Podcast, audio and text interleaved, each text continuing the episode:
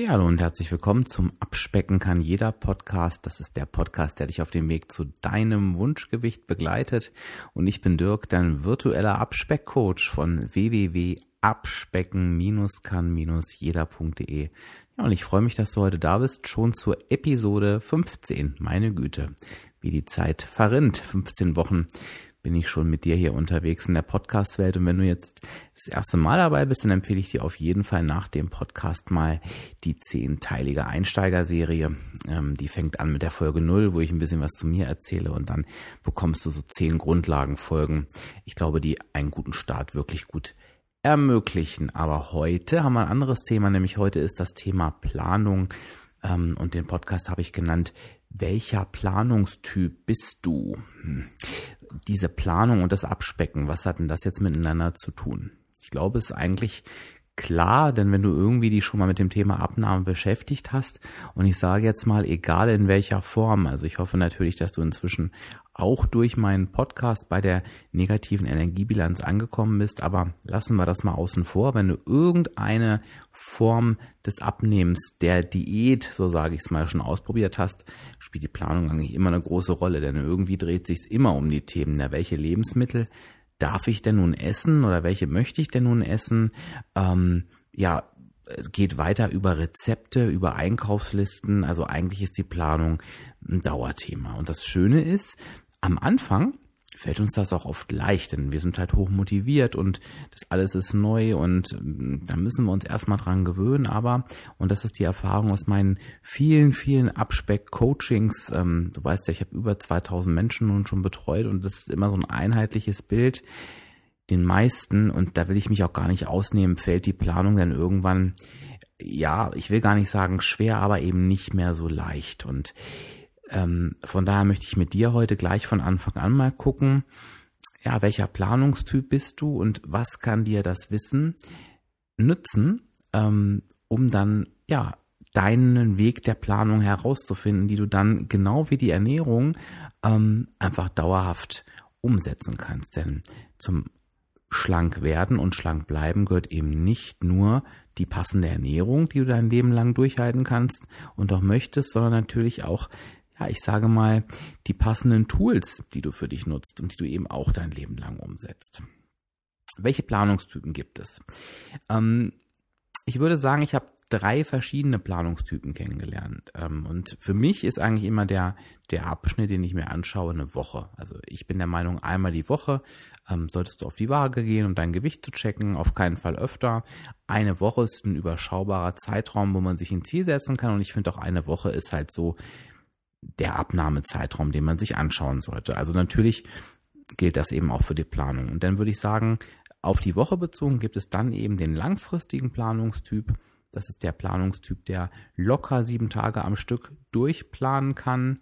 Ähm, ja, und dann gibt es eben den mittelfristigen Planungstyp, der sagt, ne, eine Woche ist mir viel zu lang, also zwei, drei Tage, das kriege ich hin. Aber dann muss ich halt eben wieder gucken und neu planen. Und es gibt eben den kurzfristigen Planungstypen, der halt sagt, ich kann überhaupt nicht planen. Ähm, ich plane, wenn ich morgens aufwache. Ähm, und die gute Nachricht ist, alle drei Planungstypen sind in Ordnung. Aber natürlich, ähm, ja, gehört zu jedem Planungstyp ein, ein gewisses Handeln dazu. Und da möchte ich mit dir, mit dir drüber sprechen. Also ich würde dich bitten, dich vielleicht erstmal so in die Planungstypen einzusortieren, grob. Ähm, na, vielleicht fällt dir das auch leichter, wenn du jetzt das hörst, ähm, was zu den Planungstypen gehört. Also fangen wir mit dem langfristigen Planungstypen mal an. Der langfristige Planungstyp, der sagt jetzt, Mensch, ja, so eine Woche zu planen, das kriege ich hin. Das fällt mir leicht. Ähm, ich weiß genau, was in meiner Woche passiert. Ich kann mich da gut drauf einstellen. Ähm, ich liebe Organisation. Ähm, ich muss mich vielleicht auch so durchplanen, weil das eben dann auch in meine Woche passen soll und das fällt mir überhaupt nicht schwer. Wie gehst du am besten vor? Also was für dich unerlässlich ist, ist dann natürlich einen Wochenplan aufzustellen. Die meisten Menschen, die ich kenne, die in diese Planungskategorie gehören, machen das am Wochenende, meist Samstag oder Sonntag, mhm, alleine oder mit der Familie. Da werden dann meist Rezepte zusammengeschrieben. Da hängt irgendwo ein Plan, Montag, Dienstag, Mittwoch, Donnerstag, ne, bis Sonntag.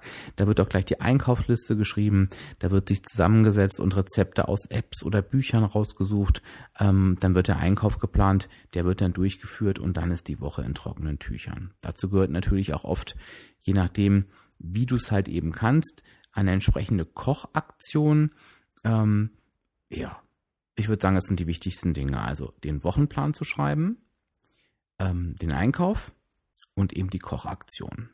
Was musst du dabei beachten? Der Wochenplan sollte natürlich möglichst so aussehen, ähm, dass er auch die ganze Woche abdeckt. Also gerade wenn du der langfristige Planungstyp bist, ist es für dich halt eben wichtig, wirklich die ganze Woche dir anzuschauen und wirklich zu gucken, jeden einzelnen Tag, was liegt da an, was kann ich kochen, was möchte ich da essen, wo bin ich vielleicht auswärts unterwegs und so weiter. Das zweite ist natürlich der Einkauf und auch hier ist schon ganz spannend, ähm, wenn ich immer wieder gehört habe, ja, auch da gibt es natürlich Dinge zu berücksichtigen, nämlich wie, naja, es gibt ja frische Sachen, es gibt Sachen, die länger halten und so ein Wochenplaner, der plant das vielleicht sogar so, dass er die frischen Sachen, also die ähm, Gerichte, die hauptsächlich aus frischen Sachen bestehen, ähm, zu Beginn der Woche kocht, weil die sonst halt verderben würden, ja, und dann gegen Ende der Woche halt eben Dinge, ähm, wo ich halt eben nicht so frische Sachen brauche. Viele sagen aber auch, ähm, ich kaufe die die Sachen ein, die länger haltbar sind und kaufe die frischen Sachen eben vielleicht doch täglich. Also da kannst du halt einfach ein bisschen schauen. Wichtiger ist das Kochen, denn auch hier darfst du dir natürlich Gedanken darüber machen, wenn du der langfristige Planungstyp bist, na, wie gestaltest du das jetzt? Also hast du das Wochenende nur zum Kochen zur Verfügung, das heißt, dann ist die Aufgabe, alle Gerichte vorzukochen, gegebenenfalls einzufrieren, ähm, zu portionieren, ähm, Meal Prep zu machen, in Dosen zu verpacken und so weiter. Und natürlich sich auch die Zeit für das Kochen dann auch zu nehmen am Wochenende oder bist du eben derjenige, der sagt, naja, ich plane das Kochen in der Woche genauso ein, ähm, ja, wie ich die Gerichte vorher geplant habe. Also, dass du dann halt einfach nur derjenige bist, der halt durchaus Zeit zum Kochen hat, aber eben die Zutaten dann da haben muss. Da darfst du halt eben für dich schauen. Also die Wochenplanung eignet sich, würde ich sagen, für die Menschen, die sehr, sehr gut ihre komplette Woche durchplanen können und die halt merken, oh, ich komme halt in der Woche ins Trudeln, weil ich zwar die besten Vorsätze habe, aber eben keinen Bock habe zum Einkaufen oder einfach denn doch wieder eine Zutat fehlt, ähm, ja, oder mir die Ideen ausbleiben.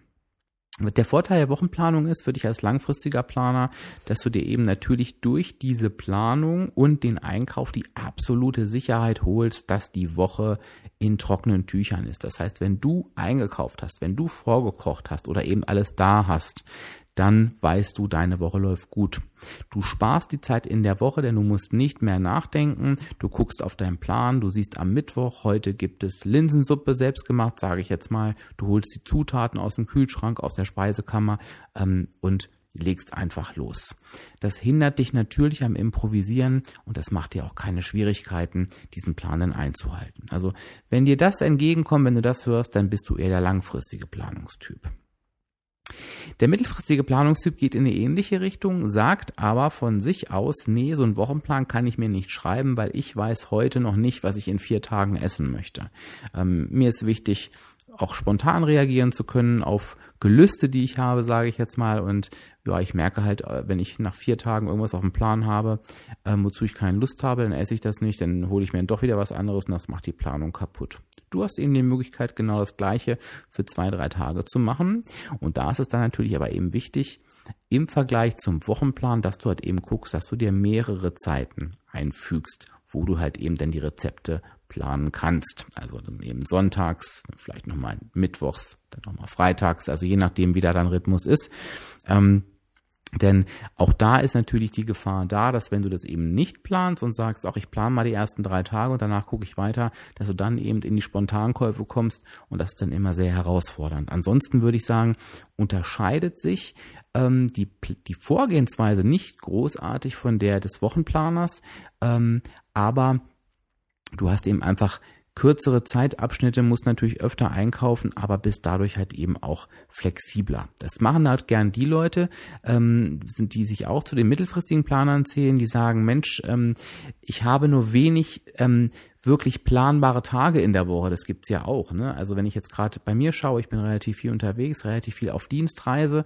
Ähm, das heißt, da habe ich dann die Herausforderung für mich an den Tagen, wo ich unterwegs bin, halt zu gucken, natürlich, was kann ich mitnehmen, aber eben auch ähm, bei mir ist dann eher die Herausforderung, wie bin ich an den Tagen im Restaurant unterwegs. Da schaue ich mir eben genau raus, okay, welche Tage habe ich denn selbst in der Hand und plane halt eben die ganz genau durch.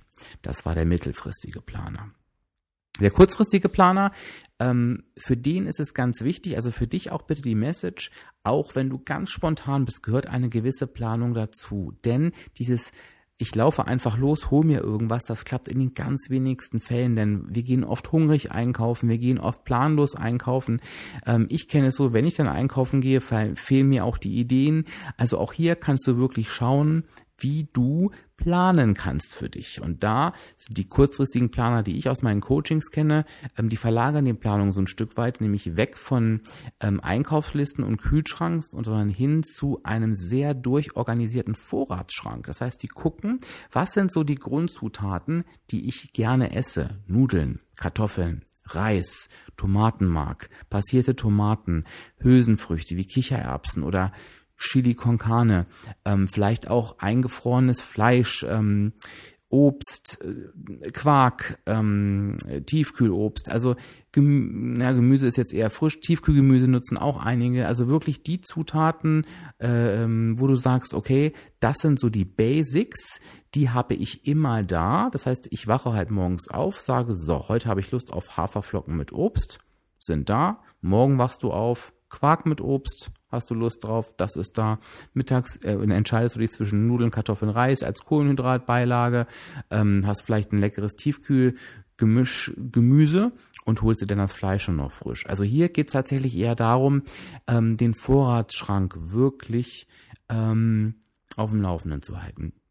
Viele kurzfristige Planer haben auch eine Rezeptsammlung, die sie einfach schnell durchblättern, ähm, wo sie sofort, äh, um sich einfach ähm, Impulse zu holen, wo sie dann sofort ähm, griffbereit die Sachen da haben und halt eben auch die fehlenden Dinge noch einkaufen. Also, das ist der erste Schritt. Überlege dir wirklich, bist du ein langfristiger Planer, ein mittelfristiger Planer oder ein kurzfristiger Planer? Ganz ohne Planung wird es in den seltensten Fällen funktionieren.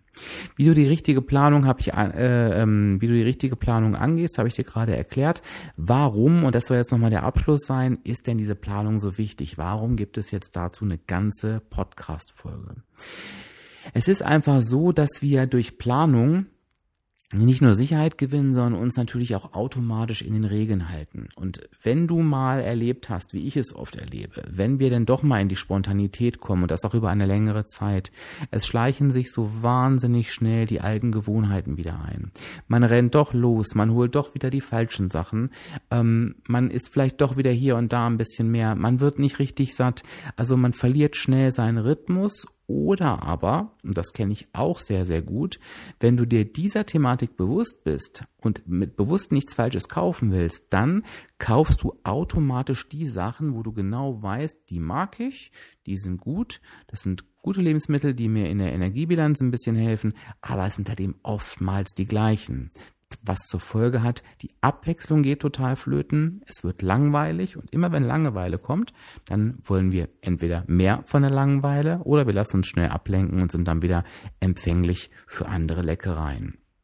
Das heißt, lange Rede, kurzer Sinn, die Planung ist für die Abnahme eins der entscheidenden Dinge.